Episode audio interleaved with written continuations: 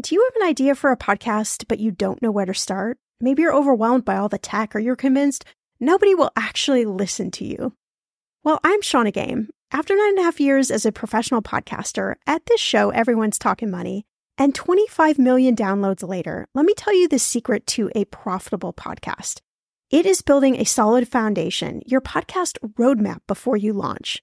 That's why I created the Podcaster class a fast paced group cohort podcasting for profit eight week style MBA program. The podcaster class is immersive, comprehensive, and insanely motivational. If you want to create a podcast, DIYing a launch is just not the way to go. In the podcaster class, you'll get the tools, tips, and strategies to create a podcast that resonates with listeners and one you can be proud of. Get this 90% of podcasters never make it to episode three. That's 2.8 million podcasters who just quit. So to be a top podcaster, you only need to publish 21 episodes, but you got to make them good. So in the podcaster class, I'm taking the mystery out of how to create, launch, and profit from your podcast so you can create a top 1% podcast just like this one. The May cohort is now open for enrollment. Classes start May 22nd. There are only 15 spots open. You are going to learn podcasting with me and 14 other amazing people. You can learn all the details at thepodcasterclass.com. Use code podcast when you sign up for $100 off. That's thepodcasterclass.com. I'm going to be real with you. Identity theft is on the rise, and you do not want to wake up one morning and discover that your bank account has been emptied, or you're overdue on credit cards you never even applied for. We talk about this often on the podcast, but you don't realize how much of your information is available to scammers on the internet and how susceptible you and your family are to identity theft and fraud. I know it's scary, but now you can get your data removed with Delete Me. That's why I personally choose Delete Me. Delete Me is a subscription service that removes your personal information from the largest people search databases on the web, and in the process helps prevent potential ID theft, doxing, and phishing scams. I just started using Delete Me and I got my regular personalized privacy report. I was shocked what they found and removed. It was pages of information about me that I did not want online. Here's how it works you sign up and provide Delete Me with exactly what information you want deleted, and their experts take it from there. I cannot tell you how relieved I felt to have Delete Me. And you know, it's also a great service for your parents or grandparents to help protect them from identity theft. Delete Me is not just a one time service. Delete Me is always working for you, constantly monitoring and removing the personal information you do not want on the internet. Take control of your data and keep your private life private by signing up for Delete Me, now at a special price for my listeners. Today, get 20% off your Delete Me plan when you go to joindeleteme.com slash ETM and use promo code ETM at checkout. The only way you get 20% off is to go to joindeleteme.com slash ETM and enter code ETM at checkout. J O I N D E L E T E M E dot com slash ETM. Go to joindeleteme.com slash ETM and use code ETM for 20% off. Our guest on the show, Ash Ambirge, asked a very powerful question. What are the things you're doing just because they make sense? Sometimes you can be doing the thing that makes sense, but it still makes you miserable. So why not try doing the things that make you curious, curious in life, taking risks, really exploring who you are? Maybe, just maybe, that is the missing link to true wealth in life. You're listening to Millennial Money with award winning money expert and serial entrepreneur, Shannah Compton Game where we flip the script on the old school approach to everything your parents never taught you about money. Each week, Shannah creates a safe space by talking with special guests from around the world about money wellness, entrepreneurship, traveling like a boss, and what makes millennials tick. Unique stories, trailblazing perspectives, tips, tricks, and everything there is to know about money. Find it all here as you uncover your money story and unlock the life you want to live. Pretty cool, right? Here's Shannah money expert, Indiana Hoosier, and burger aficionado. How do you feel about taking risks? Are you a risk taker or a risk avoider? Ash, our guest, is an internet entrepreneur, speaker, founder of the Middle Finger Project, which is both the title of her blog and her new book. Says that there is what she calls transformative power in radical self reliance and taking risks. You can check all the things you want off your list. Like, we know the list, right? Get a good job, start a business, get married, buy a house, start a family, check, check, check, check, check, all the checks on the list, but you can still feel really unsatisfied with life. Risks, though, risks change the game. They move you from the life you have to the life you want to have. I mean, that is inherently what a risk is. And, and not all of them work out, but a lot of them do. So we talk about risks, the power in quitting things, which I just love because I've quit a lot of things in my life how to let go of imposter syndrome, and the difference between happiness and meaningfulness in your life. This episode was recorded in early March, right before the COVID 19 shutdown, but I feel this message is really as powerful now as ever. So I hope you enjoy. Well, Ash, I am so excited to have you join us on the podcast today. Thank you so much for being here. Shannah, as I've just expressed, I am obsessed with your podcast. This podcast is the best. Millennial Money. I love it. And I didn't actually pay you to plug that. So thanks for having me. We have so much to talk about, but I wanted to start out with this eh, something really eh, piqued my interest that you say that there is what you call transformative power in radical self reliance and taking risks. There's a lot there for us to unpack, but tell me about this. Like, why is this so life changing? What is it about risks that will, that will radically change our lives? Mm, well, you know, when I talk about radical self reliance, what I'm talking about here is women learning how to make their own damn money. And so often I think, you know, it's, we've become accustomed to being managed and corralled and told what to do every step of the way throughout our careers and our lives that I think we've lost a lot of our our own instincts when it comes to creativity, right? And yes, passion and what it is we really want to be doing. So I think that risk is such a beautiful thing because usually it's an indicator that you are getting back to your instincts that we've we've been we've been um kind of like ignoring. Yeah, yeah, ignoring. Yeah. Yes, yes. Risk is such a great thing. I think you're you're on the right track.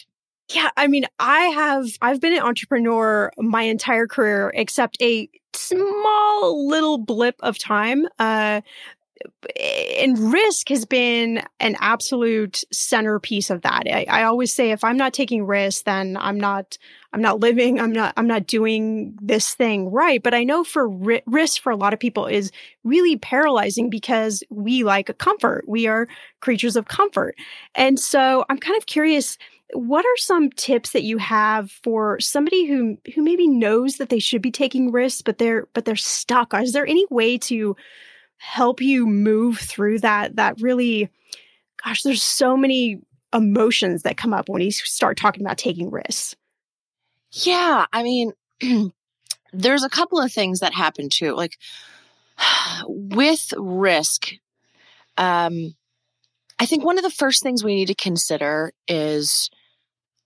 what are the things that we're doing just because they make sense? Because sometimes you can be doing something because it makes sense, um, but it can make all the sense in the world and still make you miserable. So I think that's an important thing to think about. Like, okay, well, am I, you know, is this risk something that I want to be taking? Um, maybe because it doesn't make sense. I think looking at things differently is really useful.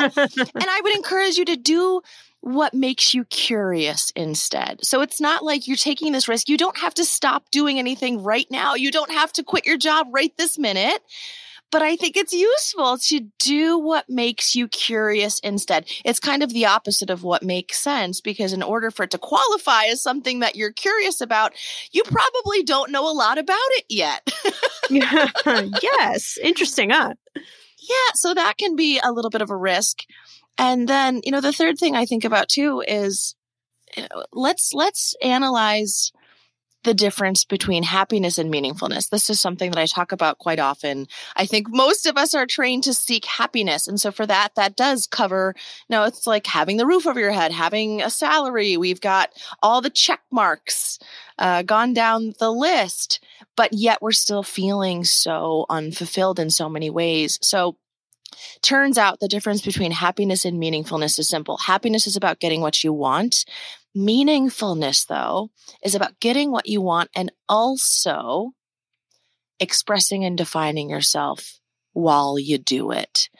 So that's another thing that I would think through. Okay, well, you know, do I feel unfulfilled? And um, if so, then where could I find more meaning? Because if you're going to take a risk, make sure that it's bringing that meaning to your life. Make it feel really good to be taking. And it's, I, I love that, that you just define that, that difference. And I find to uh, tell me how you feel about this, that taking risks, you don't know the outcome when you take the risk. So if we're talking about starting a business or relationships or even a money decision, it's okay sometimes to take some of those risks that maybe it maybe it doesn't work out. Maybe you end up going a different route, but that's okay. You don't have to know the outcome when you take the risk. Oh gosh, yes. I I look at this oftentimes in terms of um in terms of project work as well, like if you were to take on a client project, um, you are going, you're not going to know what the end result is that you're going to create for this client. You have to go through the process of doing your research and putting something down on paper and experimenting a little bit with it and then tweaking it and iterating. And then finally, you're going to come up with something that you really like, but you don't know what the, what that end thing is going to be when you sit down to do a simple project for a client, for example. And the same applies to you in your life. You might not know what the end result's going to be, but you have to actually make the time to sit down and say, okay, I am an active project. I'm going to work on myself. I am now my client and iterate it up. Exactly. It's always easier when it's on someone else. It's much harder when we're doing this for ourselves, right? Which is why we all we all stay in these loops sometimes. it's so true. But all of the things that I've ever been successful with, I had no idea I was going to be successful with until I sat down and, and tried and then figured it out. And everything is iteration. I still iterate every single day of my life. That's such great advice. I mean, I would definitely amplify what you just said. It's it's been everything in my career that if I look back at there are surprise things. I didn't know that I would be doing these things or that I would be good at these things. And I think when we fall in that trap of feeling, especially with social media and everything that's out there, that we have to copy what somebody else is doing to be successful, I think that's where we lose a bit of ourselves. And if we could all just lean into like, what is so super special about us? I, I just think the world would change a bit. Yeah, wouldn't that be great? We're so we're so full of so many gifts, and we're hiding all of them behind these super professional masks that we walk around with every day. Yeah, I don't know what I don't know what you're talking about. you know, I'm a big fan of quitting. I think that when we when we actively pursue something, anything. Where we get tripped up tends to be when it doesn't work out right away. And then we feel bad about ourselves and we somehow take on the blame that we tried this new thing and we totally sucked at it. And therefore we don't want to try any new things because we, we feel, we feel kind of dumb. Um, but I always say, hey man, if you went into a restaurant and you tried the duck nards and then magically discovered that you don't actually like duck nards, are you going to feel bad about that? No, you are going to go to a different restaurant. And that's all this is.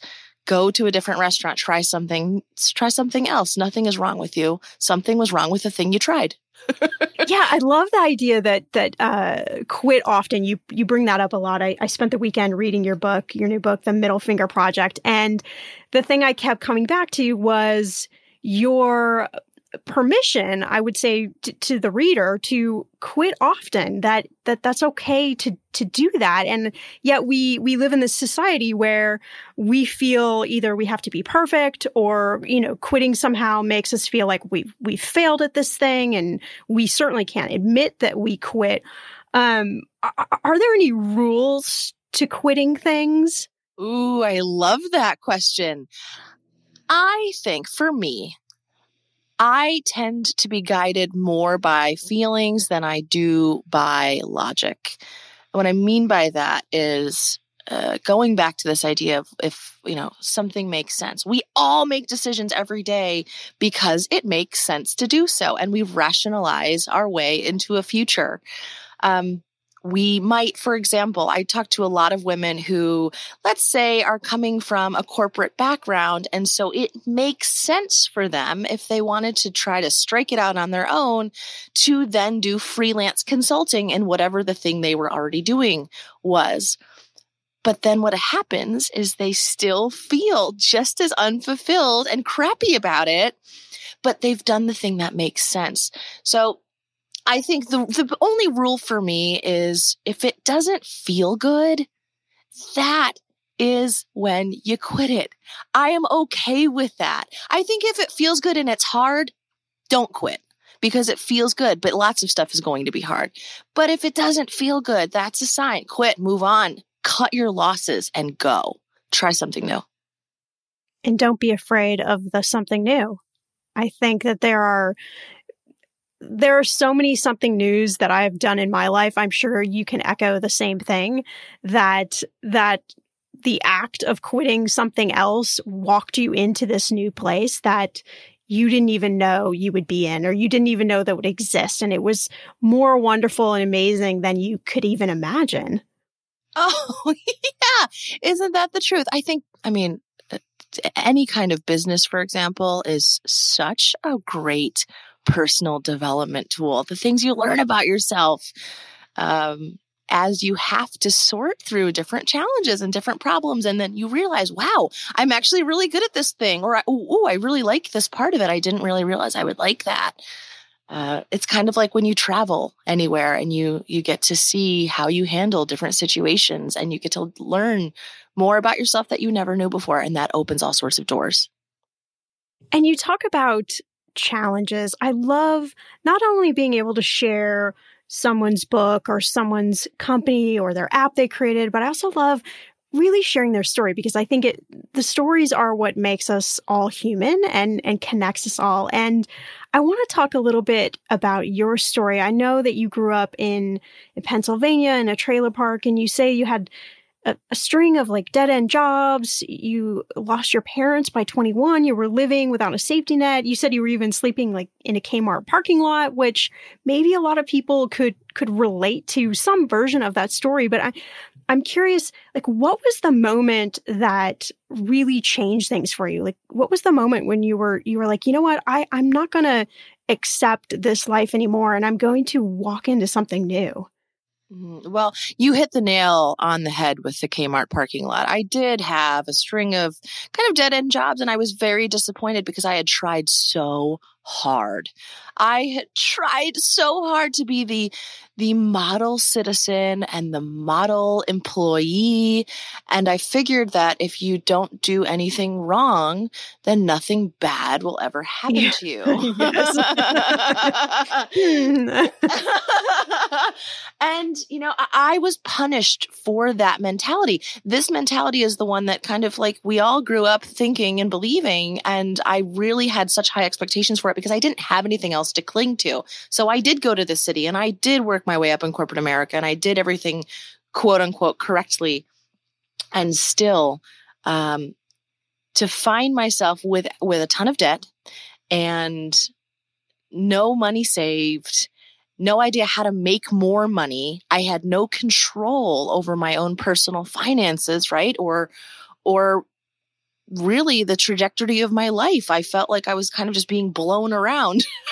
I think I think a lot of us can relate to that idea. Yes. it's an awful feeling. And and I remember I needed I needed to save myself and I I couldn't turn to a traditional employer at the time because it's like okay well what's that process look like? You still have to go you have to uh, apply wait for an interview you know go wait for a decision and then even if you do get hired you still have to wait between 2 to 4 weeks to get your first paycheck kind of a deal.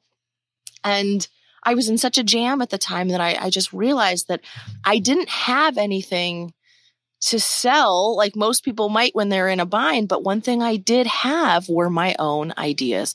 So it was in that Kmart parking lot when I realized that I needed to become radically self reliant in that moment and learn how to take an idea or a skill or a talent that I had and sell it to someone who wasn't an employer.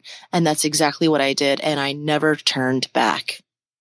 Mm, I love that. Yeah, you talk about ideas being, you say they're like a modern day resume and that there is there is power around ideas and yet i think so many of us feel and i'm guilty of this myself sometimes i'll have an idea and i i automatically start discounting it. Nobody will want it nobody will like it that's a dumb idea it's been done before blah blah blah blah blah and then you throw that idea in the trash can when that idea is something that could serve someone else. How do you go through the process of, of of not doing that? Like of not discounting those ideas and and validating which ones are really worthy of, of, of, you know, coming to the masses. Man, we all do that, don't we? We are mm, oh, all, yes. we're so horrible to ourselves. Terrible. if we treated friends the way we treat ourselves, we would have no friends. Can you imagine if, a friend came to you with an idea and you were like, no, that's stupid? yeah, that's terrible. terrible. Throw that out. This is the dumbest idea you've ever had. Yeah. I mean, we would literally like not have any friends. It's and yet abuse. we do that. We do it to ourselves every single day. Yeah. And you know what? So much of that has to do with imposter syndrome and just feeling like we're never really qualified enough to be doing anything in this life. yeah. And I think the beauty of that, I mean, you talk a lot about imposter syndrome.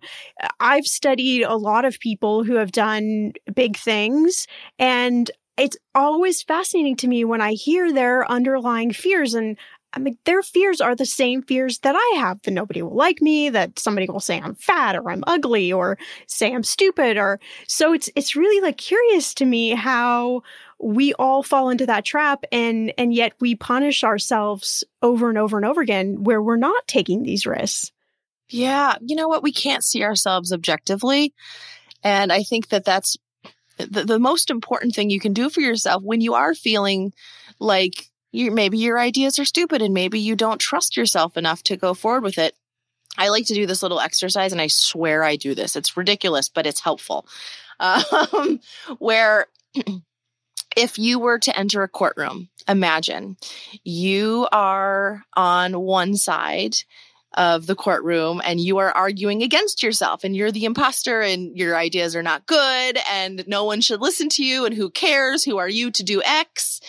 And then on the other side, you've got the side of you that really just wants to try that thing. And you, you maybe have a little glimmer of hope and you kind of just like, you want to, but, uh, and so a judge, right? A judge is there and the judge has to make a decision. Well, are you qualified or not?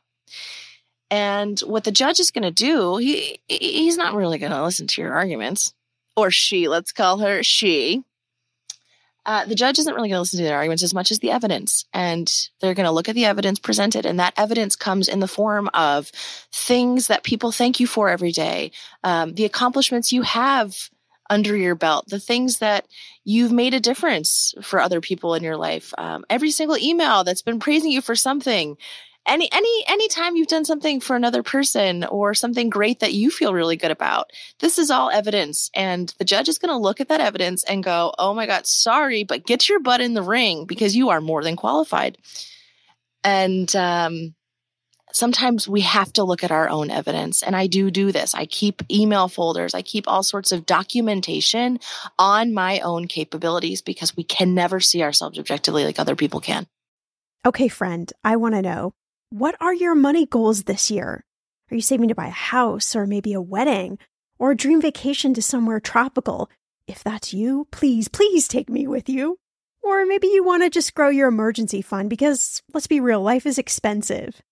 I want to make sure you reach your goals, so you need Monarch. That's why the Wall Street Journal named it the best app for growing your savings. Monarch is the top rated all in one personal finance app. It gives you a comprehensive view of all your accounts, investments, transactions, and more. You can create custom budgets, track progress towards your financial goals, and collaborate with your partner. And now get an extended 30-day free trial when you go to monarchmoney.com slash ETM. Here's what I love. Monarch is the most customizable budgeting app. You can change the layout of your dashboard, you can go between light and dark mode. You can create custom budgets and notifications. You can set up all of these automatic rules for your transactions and notifications, and so much more. Monarch is obsessed with constantly improving their product. Get this. They release updates every two weeks, and they even allow customers to submit suggestions, vote on requested features, and view the product roadmap. This, my friend, is totally original. Plus, they will never sell your data to third party or show you ads. I think that's really important. After trying out Monarch for myself, I understand why it is the top rated personal finance app. And now listeners of this show get an extended 30-day free trial when you go to monarchmoney.com slash ETM. That's M-O-N-A-R-C-H-M-O-N-E-Y dot com slash ETM for your extended 30-day free trial. The weather is getting warmer. I'm so excited, and it is time to say goodbye to all those jackets and sweaters and hello to the shorts and t shirts. I wanted to update my summer workout wardrobe for the long haul without, you know, spending a fortune. Luckily, I found Quince and I am in love. Quince is your go to place from everything from premium European linen dresses, blouses, and shorts from $30, washable silk tops, timeless 14 karat gold jewelry, and so much more. The best part of all, all Quince items are priced 50 to 80% less than similar brands. By partnering directly with top factories, Quince cuts out the cost of the middleman and passes those savings on to you. And Quince only works with factories that use safe, ethical, and responsible manufacturing practices and premium fabrics and finishes. I love that. Okay, I bought the dreamiest pair of workout leggings and a bright pink workout top to match. Honestly, ladies, I gotta tell you, these leggings you need. The price cannot be beat, and I feel like a million bucks wearing this cozy workout friendly outfit. I've worn it for like five days straight. Get warm weather ready with Quince. Go to quince.com slash ETM for free shipping on your order and 365 day returns. That's Q-U-I-N-C-E dot com slash ETM to get free shipping and 365 day returns. Quince.com slash ETM. When it comes to financial advice, you gotta trust the source. It's why you listen to this podcast. When I'm looking to upgrade my wallet, I turn to NerdWallet. Their expert team of nerds dives into the details to help you find smarter financial products. Before NerdWallet, I was paying for vacations all wrong. I was missing out on miles I didn't even know I was leaving on the table. Now I've got a new card with more miles and more upgrades. What could future you do with more travel rewards? I don't know, maybe that fancy hotel upgrade that you have always been dreaming about. Wherever you go next, make it happen with a smarter travel credit card. Don't wait to make smart financial decisions. Compare and find smarter credit cards, savings accounts, and more today at nerdwallet.com. Nerdwallet Finance smarter. As with all cards, credit is subject to lender approval and terms apply. Hey, my name's Otis Gray, host of the Daily Book Club, a daily podcast where I read wonderful old books one chapter at a time. Simple as that. Whether you want to get engaged and lost in a fascinating story that has stood the test of time, or just relax to a good book, listen to the Daily Book Club to get wrapped up or unwind during your day. We'll read classic stories like Pride and Prejudice, The Enchanted April, The Wind in the Willows. Beautiful stories all told from start to finish. And you can even do a real book club. Tune into the daily book club Discord and discuss the readings with other book club listeners. However, you want to listen, it's your choice. Subscribe to the Daily Book Club on Spotify, Apple Podcasts, and everywhere else. New episodes every single day. So sit back, relax, and get lost in the Daily Book Club. We've all spent more time with family lately. It can feel like old times, but your mind is on the future too, and what you can do to shape it. At Sandy Spring Bank, we work with clients to help them grow and protect their money with wealth management, trust services, and insurance so they can enjoy today and ultimately pass along their wealth. We believe real banking is a conversation. Let's talk about your dreams. Visit sandyspringbank.com slash wealth. Wealth and insurance products are not FDIC insured, not guaranteed, and may lose value.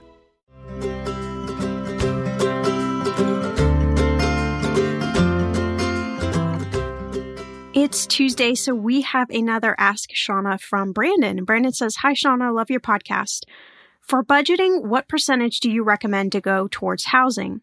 And what percentage do you recommend to go towards investing? Thank you so much. Well, Brandon, I like it. You're my type of guy. You're just direct to the point, which I love. Thank you so much for being a podcast listener. And this is a really great question because uh, there's lots of ways to think about this one. And unfortunately, there isn't an exact number because it really does uh, change depending on your own situation. But there are a couple of ways to think about this. There are a couple of those standard rules, if you were, or guidelines. You may have heard of the 50, 20, 30 budget split. This is something, if you read our articles, listen to other podcast episodes, you probably have heard about this, but it's just a guideline to help you figure out where your budget might be out of sorts and how you can kind of shape all of your expenses to fit in this. So the 50 stands for 50% of your take home pay should go to your fixed expenses. And that is everything from housing to credit card minimum payments to your car payment, student loan payment, anything that you absolutely have to, absolutely have to pay in a month, 50% of your take home pay. Then the next 20% of your take home pay should be for savings. And that is everything from your emergency fund to investment savings, includes matching funds if you have a 401k with a company. And, and that's your travel savings, whatever, Christmas savings, whatever, should be lumped into that 20%. And then the last 30% of your take home pay should be for all of those variable expenses, eating out, shopping, going to concerts, all of the things that you love to do but aren't necessarily necessities. And what you often find is that, or what I find is that most people are heavy, maybe 50, 60, maybe even 70% on the fixed. And then the rest is over on variable expenses. Or you might see it the other way where variable expenses is really high but what we tend to leave out is that 20% of savings. And so this isn't again for you to have your budget in these exact proportions. So if you can only save 2% each month for savings or 5% or 1%, whatever it is, is better than nothing. But this just gives you a little rule of thumb. And then there's another old standard rule that you should spend more, no more, I should say, than 30% of your gross income on housing. The rule is a bit outdated, but could serve as a guideline for you. Here are some ways that I just think it doesn't quite make sense. Let's say you are a high income earner, maybe you make $250,000 a year.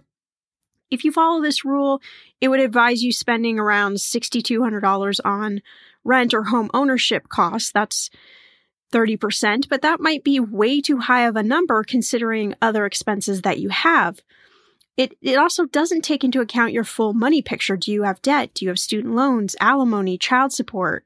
What about retirement savings? So you need to think really realistically about your situation and what makes sense, keeping in mind all of the other financial obligations and goals that you have as well. I like to try and keep housing closer to 20 to 25% and then leave room for investing, savings, and other money goals traveling. Obviously, not right now, but traveling is one of those goals that I always add into my budget.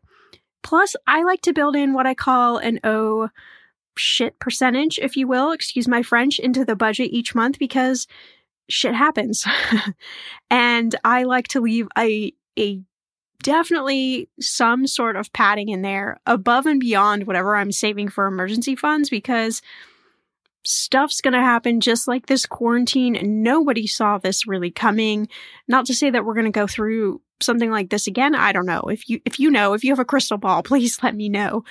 But stuff's going to happen. And so leaving a little extra padding in there and I tend to just take that from from the housing budget budget and try to keep my housing budget as low as humanly possible. Of course, still I've got to live in a place and I want to live in a place that I enjoy, but get where I'm going with that. And then investing is just the same way. I, I like to stay around 10 to 15%, but sometimes that number isn't feasible given other goals.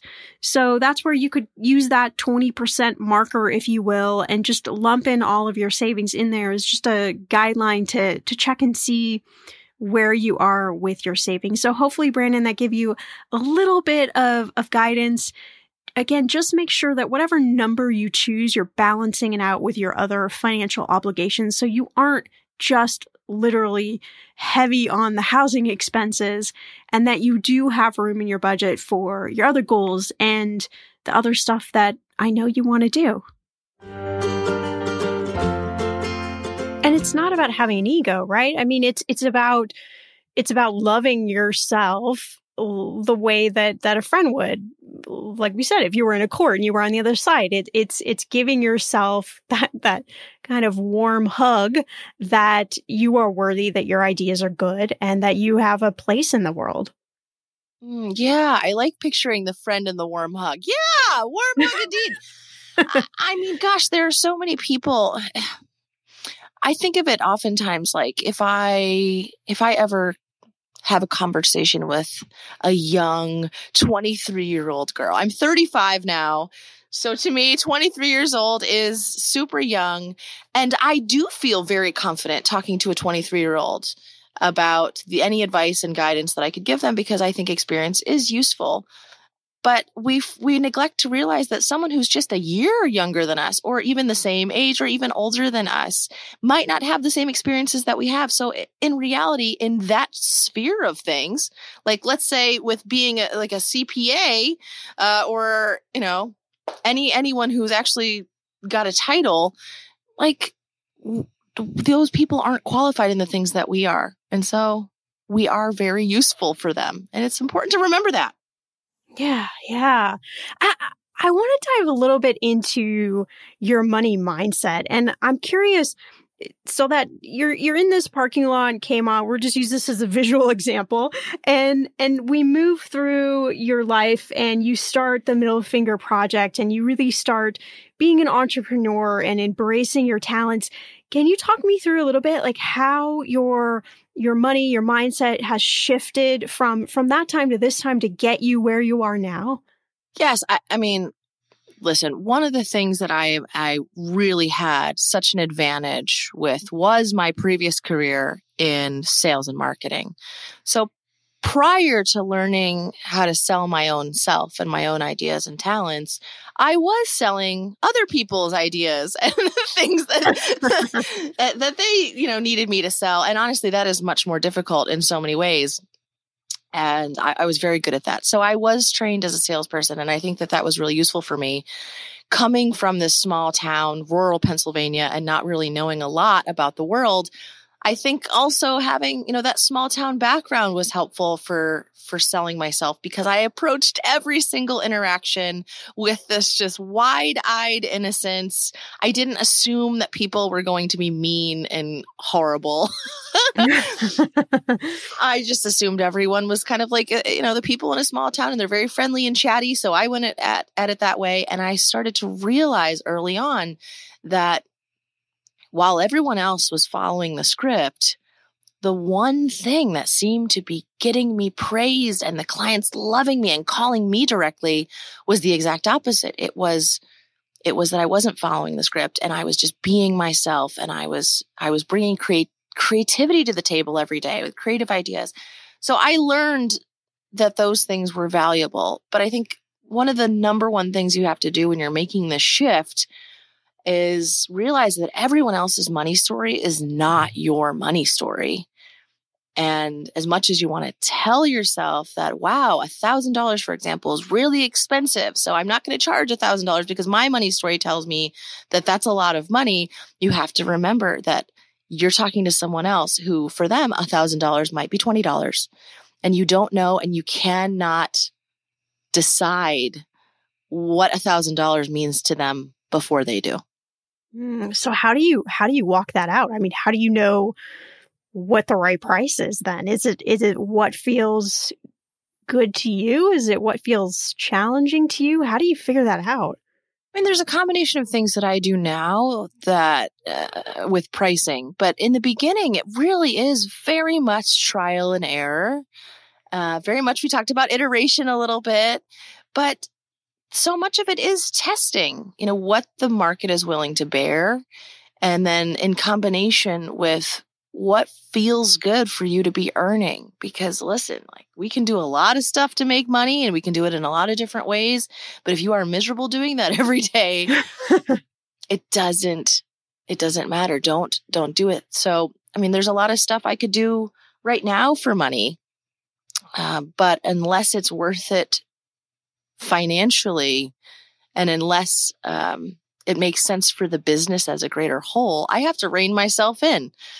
Um, sometimes that can be really useful when it comes to money that it's not about you or your ego or what you think about the money, but you have to think of yourself as a steward of a greater entity as a business owner and you are responsible to that business to make it run. So uh, you can't really afford to take less money than you should for certain yes. things. Yeah. yes. And I have to ask you, you have something called a hot dog theory of money. And I, I'm just, I'm super curious. You have to tell me about this. ah, the hot dog theory of money is great. I mean, obviously, a lot of the, what we're talking about right now applies to uh, entrepreneurship, applies to freelance life, uh, because that's what I specialize in.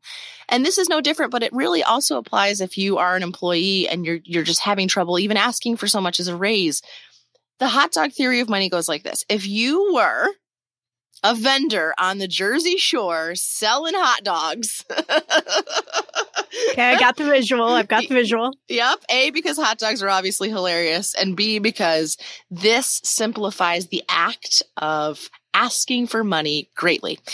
Um, if you were this vendor and someone approached you and said, Hey, buddy, how much for a hot dog?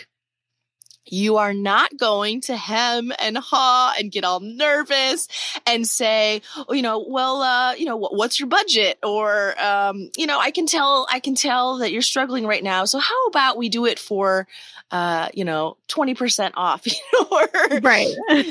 you don't start doing all of those things and having these these cold sweats you're just going to state the price and it's going to be very matter of fact and you're going to say the hot dog costs 250 would you like one and that person is going to respond with either yes or no. Um, because the price is the price is the price. And we see things like a common hot dog. Eh, eh, it's very obvious. We understand there's the cost of production. There's the cost of packaging. There's the cost of marketing, advertising, of getting the hot dogs over to the stand. There's the cost of this, this person's time selling the hot dogs. All of these are costs. And then on top of it, we also understand that profit needs to be a cost uh, when you factor in what you're charging for a hot dog. It has to be. Otherwise, your boss wouldn't have you here selling these hot dogs. But when we go to sell our own wares, our own services, our own ideas, we don't factor any of that in. We don't factor in profit most of all. we feel really bad for profit. We feel greedy and selfish and awful. Um, and we start doing those things that you would never do if you were just selling a, a, hot dog on the side of the road. So when you are selling your own stuff, think about it as as the the price is the price is the price. It's there for a reason. It supports all of these things, and um, it is it's really a declarative statement, isn't it? It's not really yes, something that right. needs to be so complicated. Right. Absolutely. and you're right. I mean, it applies to anything, whether you run your own business or you're asking for a raise where you work. The price is the price is the price. Yeah. And, and standing in and owning that, I think, is a really powerful place to be in without, of course, you know, without of course you know uh, claiming a price that is that is ridiculous you got to claim a price that is that is worth your skills but but i think there's nothing wrong with owning what you're worth Oh, totally. And you know what? That person is either going to buy your hot dog or they're not. And there's so many reasons why they might not. Maybe they're not in the mood of a hot dog. Maybe, you know, they're they're vegan, you know, whatever. Maybe they've decided that 250 is not worth it to them for the hot dog, but that doesn't mean that your hot dog isn't worth 250. Exactly. Mic drop on that one. this sounds so dirty. Right? yeah. So, so tell me a little bit about so the Middle Finger Project was uh, a blog that you created, became super successful, and now you've moved it into a book. Tell me a little bit about like like what you talk about. What what uh, do you have a favorite chapter in the Middle Finger Project? Tell me a little bit about this this sort of evolution. Ooh, yes, I I do have a favorite chapter. Most writers do. Yeah, you know, the Middle Finger Project is really for anyone who it, it, it, it hates their job but doesn't know what else to do. This is a common problem, and it's why I started the Middle Finger Project 11 years ago now. Wow. Oh, in the year 2009 because I was also struggling. And in the, in the, beginning, it became, it was a thing because all of the people I knew in my real life rolled their eyes at me. And they told me that work was supposed to be hard and that's why they call it work and welcome to the real Mm. world. Right. And You're like, no, I want to go back. I, I want to go back to the fake world. I mean, I was I was just so very disappointed, and I took it very hard that I had worked so hard to escape, you know, what I th- thought was my fate as a cashier at the local Dollar General, um, only to find that normal was the most disappointing thing that ever happened to me. So I was very disappointed. Started talking about this on the internet because it was the only place where I felt like I could have conversations. And then all of a sudden, these other people started showing up and they felt the same way too. And uh, slowly but surely, I created this little community full of people from around the world who held similar values. And over time, it just has kept evolving and kept evolving and kept evolving. And then what I started doing was selling my own skills as a writer because that's what I love to do and that's what I wanted to be doing. And so I started a creative writing agency on the side, and the Middle Finger Project became this really great lead source for me because it had all these people who valued my ideas and maybe they were starting their own side hustles and they needed some fun creative writing, whatever it was. It evolved from there. And then people started asking me how I was doing so well with my creative writing agency and how are you selling, you know, these packages and how are you, how are you so booked? right? right and then I, I you know i've leaned on a lot of what i had learned in marketing and sales in corporate america and started uh, giving some workshops on that and then people just loved them and they were like oh my gosh i didn't know that and i, I never thought to do it that way and it became this role for me on the side essentially where i was leading with my own ideas on on how to make your own damn money and do it in a way that feels good for everybody and sell the shit out of your stuff. and, and, it, and it kept growing. And so now we've got this really thriving community. I, I, I eventually ended up shutting down the creative writing agency piece of it. And now I'm focused 100% on just having this kind of like training and development firm that really specializes in, in this and helping women make their own money. And so now the book was just the next step for that. It's not at all a compilation of blog posts. It really is its own piece of work that goes through the mental, every single mental struggle we're all having about feeling like imposters, feeling like we're not good enough. Who am I to do that thing? And sharing some of my own stories and some of the things that I've done that have helped me along the way. Mm, I love it. Yeah, I, I like I said, I was reading it this weekend, and uh, one of the one of my favorite chapters really stood out for me is uh, picket fences are not a dangerous idea, and and I love that you say that freedom is more valuable than your paycheck. That like just really stuck with me and kept resonating, and I I think you know we've we've talked about this this entire episode, but um, I, I think that a lot of us think that those two things can't be can't be separated. Um, that you have to choose. You have to choose either freedom or you have to choose a paycheck. And you're basically saying, like, no, that's you don't have to make that choice. Mm, Well, yeah, not in, not with the tools we have available to us today. I mean, most of us are, are using the internet to communicate, but what I'm advocating for is learning how to use it to create. And when you do that, you do take so much of your future into your own hands and what you can create with the internet is, is, is endless. And that's the cool part about it. You're cutting out the middleman. You don't necessarily need the employer anymore who's going to then sell your skills to some other third party. You can sell your own skills and your own knowledge to uh, people from around the world directly and make great money and use use this wonderful tool that we all have at, our disposal for essentially free. Imagine that. yeah, it's just a new it's a new way of looking at the the definition of work and what work actually looks like. We're we're changing that every single day. Well, Ash, this has been amazing. You're absolute joy to to talk with. I would love for you to leave us with like one nugget of advice that you feel like I should remember after this episode of how I can make tomorrow a little bit better than today, how I can let go of some of that imposter syndrome and really walk into who I am. What would you what would you tell us? Mm, two things. Two things. I'm being greedy. go for it. Go for it. the first is just hey, like find a problem that you care about and and work on solving that problem. That's what work is we can solve a, a, lot of problems. We are qualified and capable to do lots of different problem solving with lots of different things. But what's the problem you actually care about? Use that as a clue. And then once you get there and you get to this point where now you do have to exchange your your capabilities in exchange for some kind of financial compensation just remember that selling is helping that's all you are doing you are you're standing up and saying hey here's what i'm really great at. Here's what i love.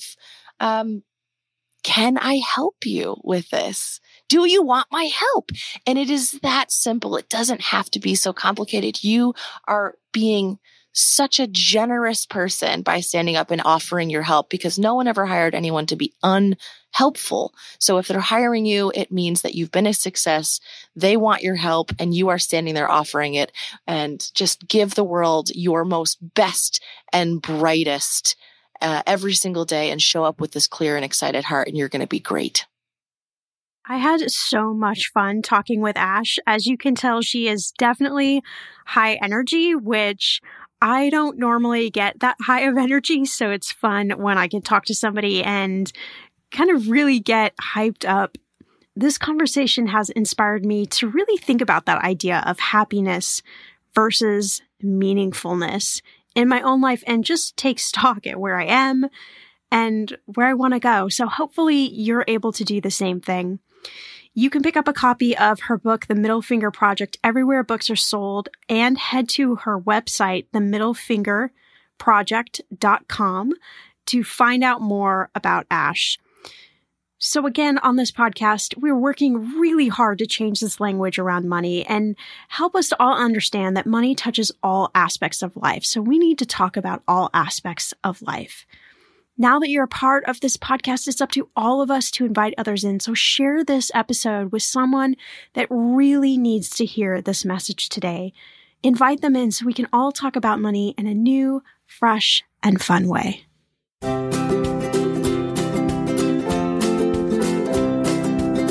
Hey, you. Yes, you. Before you go, we want to say thanks for listening to this episode of Millennial Money. For all the links, tags, and ads you've heard on today's episode, check out the show notes or go to mmoneypodcast.com, where you'll find more episodes to share with your friends. While you're at it, leave us a review and make sure to subscribe wherever you listen so you don't miss out on all the money tips and tricks that will take you from a millennial regular to a millennial money expert. See you back here in a few days with a fresh new episode.